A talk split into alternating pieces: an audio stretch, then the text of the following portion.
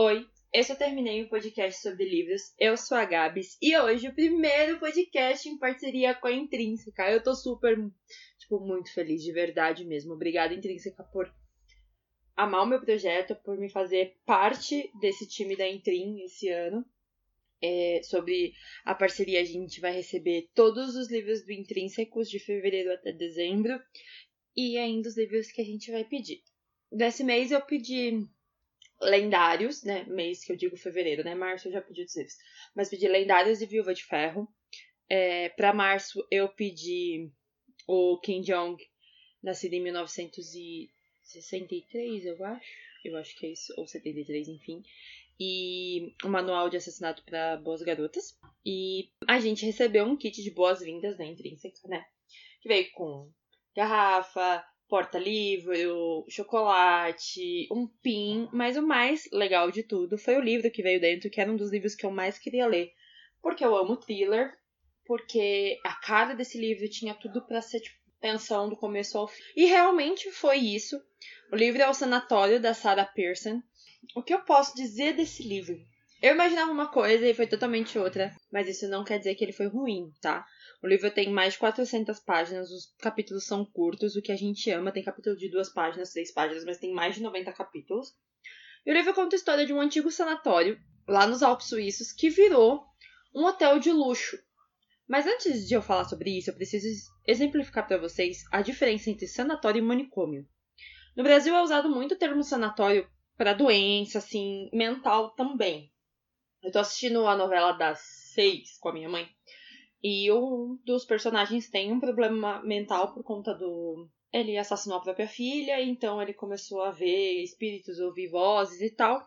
E falam, ah, a gente tem que levar ele pro sanatório. E aí foi a hora que eu fiquei meio assim, e não é a primeira vez que uso o termo sanatório para um local de gente louca. Vou contar o que acontece. O sanatório, no século XVIII e XIX, na verdade era um local onde as pessoas eram levadas para tratamento de doenças. Era para elas ficarem isoladas para não contaminar outras pessoas quando são doenças muito contagiosas. Exemplo, se o Covid existisse naquela época, pessoas com Covid iriam para sanatórios para tentarem uns tratamentos lá, e normalmente são tratamentos mais naturais, tipo luz do sol, ficar ali, sabe? Não tinha essa questão de tortura. É, boa parte do que a gente acha não tinha. Nesse livro da Sara, a gente tem uma noçãozinha que pode ser que correu sim. Já o manicômio era onde as pessoas com doenças mentais que também algumas não eram consideradas doenças mentais, né? Porque mulheres que iam contra as ações dos maridos eram levadas para esses lugares e tratadas como se fossem loucas. Então tem essa diferença.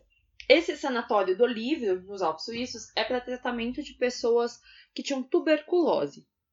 Por que é importante falar isso? Porque tem vários momentos no livro que eles falam sobre e aí tem essa discussãozinha e eu sei que as pessoas às vezes ficam meio confusas com os dois termos. Então, esse sanatório foi desativado há muito tempo e foi comprado pelo Lucas e pelo Daniel.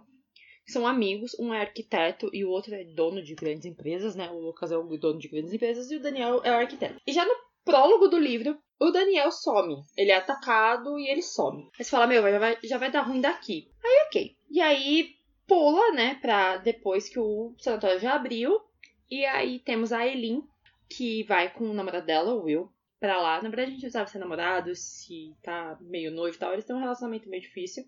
E a Eileen tem um segredo de muito mais nova. E na cabeça dela, quem cometeu esse assassinato foi o Isaac, que é o irmão dela. Isso eu posso contar para vocês porque já é o começo do livro. E ela foi chamada pelo Isaac e pela Laurie pra ir pra esse hotel porque eles vão noivar. Só que aí o que acontece? A Laurie some numa noite. A Eileen vê ela discutindo num telefone em francês, não entende muito bem o que ela fala, porque a Eileen. E aí ela não entende muito bem, a menina some. E aí as coisas começam a ficar muito complicadas, porque o livro vai, né, alternando entre esse sumiço, entre um sequestrador com as pessoas, né, que ele sequestrou, torturando elas, e entre a nevasca que tá vindo e os corpos sendo encontrados, e a Eileen, que é uma ex-detetive, tendo que lidar com isso. Porque o que acontece? Ela foi afastada do trabalho dela e ela explica ali o porquê que isso aconteceu. Só como tá tendo uma nevasca e teve uma tempestade e tudo mais, ela teve que ficar lá e conversar com a polícia e falar: Meu, eu sou policial, né? Tipo, ela tomou as dores ali porque ela é amiga dela de infância, então ela ficou, tipo, preocupada. Então tudo isso se desenrola a partir desses sumiços, desse mistério desses corpos que vão aparecendo. O livro é muito bom, porque você desconfia de todo mundo. Cada momento que acontece alguma coisa, você desconfia de todo mundo. Eu tinha uma desconfiança em quem realmente é o assassino. Mas eu passei um tempo achando que não era, depois achei que sim, depois achei que não. Mas principalmente por algumas características que é dado por essa pessoa. Então prestem atenção nisso, mas assim, fui enganada que nem a Agatha Christie faz comigo sempre. E o livro traz uma discussão sobre torturas que eram feitas no século XVIII, né, 18 e 19, começo do século XX, em pessoas que iam para sanatórios barra manicômios. Eram feitas algumas experiências em pessoas, sim, nesses locais, com autorização da família, às vezes, ou não. E aí, né, rolavam umas coisas meio bizarras, e isso realmente reflete na história do livro, o que é muito tenso, muito pesado de se pensar, e principalmente porque eram feitos com mulheres. Claro que esse livro tem algumas outras pessoas que são atacadas, mas principalmente mulheres são as, né, o foco principal do assassino. Então é muito foda ver isso, a questão do abuso médico, a questão de que a mulher poderia ser cobaia para qualquer coisa, então é bem pesado. A ideia de pânico, né? O livro fala muito sobre ataques de pânico em situações de risco. A personagem da Eileen tem isso. E aí isso apaga toda a memória dela do passado e em situações de risco no presente também dá uma travada nela, ela não sabe o que fazer. E o livro vai ter uma continuação. Por que, que eu tô dizendo isso? Porque eu terminei o livro achando que não ia ter uma continuação. O livro é enorme. Eu falei, ah, tá tudo bem, tá tudo certo. No final, no epílogo, tem um personagem falando que viu a Elin e ela não percebeu que era ele e que ele ficou feliz por não ter percebido, mas que ele vai atrás dela. E eu fiquei, tá, quem é essa pessoa? Porque não tem o nome dela também. E ficou subentendido que vai ter uma continuação. Eu vi na internet um monte de gente falando: ah, realmente o sanatório vai ter continuação. E eu não achei, quer dizer, achei um livro continuação na internet, não sei se é ele. Então, intrínseca, por favor, me diga que sim e traga. Porque eu gostei muito da escrita da autora, é bem fluida. Tem muitas referências ali as questões femininas que são muito barradas, principalmente porque a personagem principal é uma detetive mulher, então eu já amo. Amo a Miss Marple, amo a Erika Foster e agora amo a Eileen. Mas eu não sei como vai ser desdobrada a história dela. Agora que ela entendeu um pouco sobre ela mesma, sobre o passado dela, que ela pode deixar fluir, mas como que ela vai seguir e se ela vai voltar a ser detetive na Inglaterra. Então eu quero muito saber sobre tudo isso. O ambiente do livro é muito bom, Assim, você se sente dentro de um sanatório na Suíça e é bizarro porque não tem para onde fugir, não tem o que fazer e eu me senti muito mal no lugar porque todas as paredes são de vidro, entra é, luz de tudo quanto é lugar, a piscina tem vidro em cima, embaixo e aí você fica se sentindo numa caixa de vidro exposta e tem neve do lado de fora que é tipo assim branco, branco, branco, branco, branco e tipo reluz, é muito bizarro, é muito bizarro projeto arquitetônico todo do livro é muito bizarro, assim, né? Desse lugar. Mas a ideia de construir um hotel num sanatório e, assim, a forma como é feita, tipo, a forma como a Eileen passa essa ideia pra gente é muito bizarra. Porque eles chegam no lugar e tem, tipo, exposições, umas caixas de vidro expondo um pouco do que é da história dali. Então tem, tipo, máscaras, coisas que eram usadas para tratamentos, e você fica assim, pra que que eu vou vir num lugar desse, gente? Se eu quiser saber, eu vim no museu, não para me hospedar numa sala que eu sabia que pessoas doentes viviam.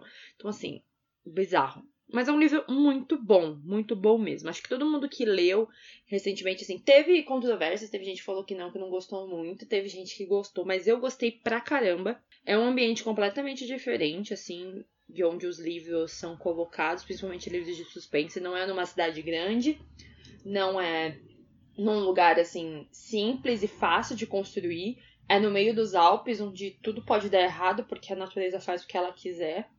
Mas é uma questão histórica e que faz a gente pensar muito sobre métodos, sobre pânico, sobre é, medos, mas principalmente sobre como as pessoas são julgadas pelo que elas são e pelo que elas fazem.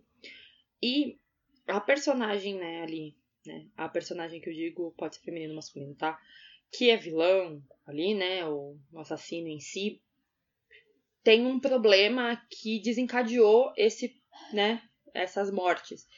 E é um, um assunto muito importante de ser discutido, e, na, e no livro é discutido de uma forma muito boa, falado de uma forma muito boa, porque a gente precisa discutir muitas questões, principalmente questões relacionadas a abuso. Então, o livro traz todos esses contextos e eu acho super importante para quem gosta né, de saber um pouco mais entender as motivações de alguns assassinos, de alguns serial killers que acontecem principalmente na ficção, mas também na vida real.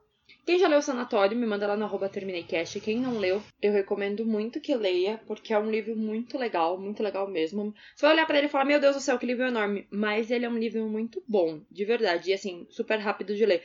Primeiro dia eu li mais de 100 páginas e falei, meu Deus do céu, o que tá acontecendo? Muito obrigada, Intrínseca, por ter enviado esse livro. E é isso. Um beijo para quem ficou até agora e tchau!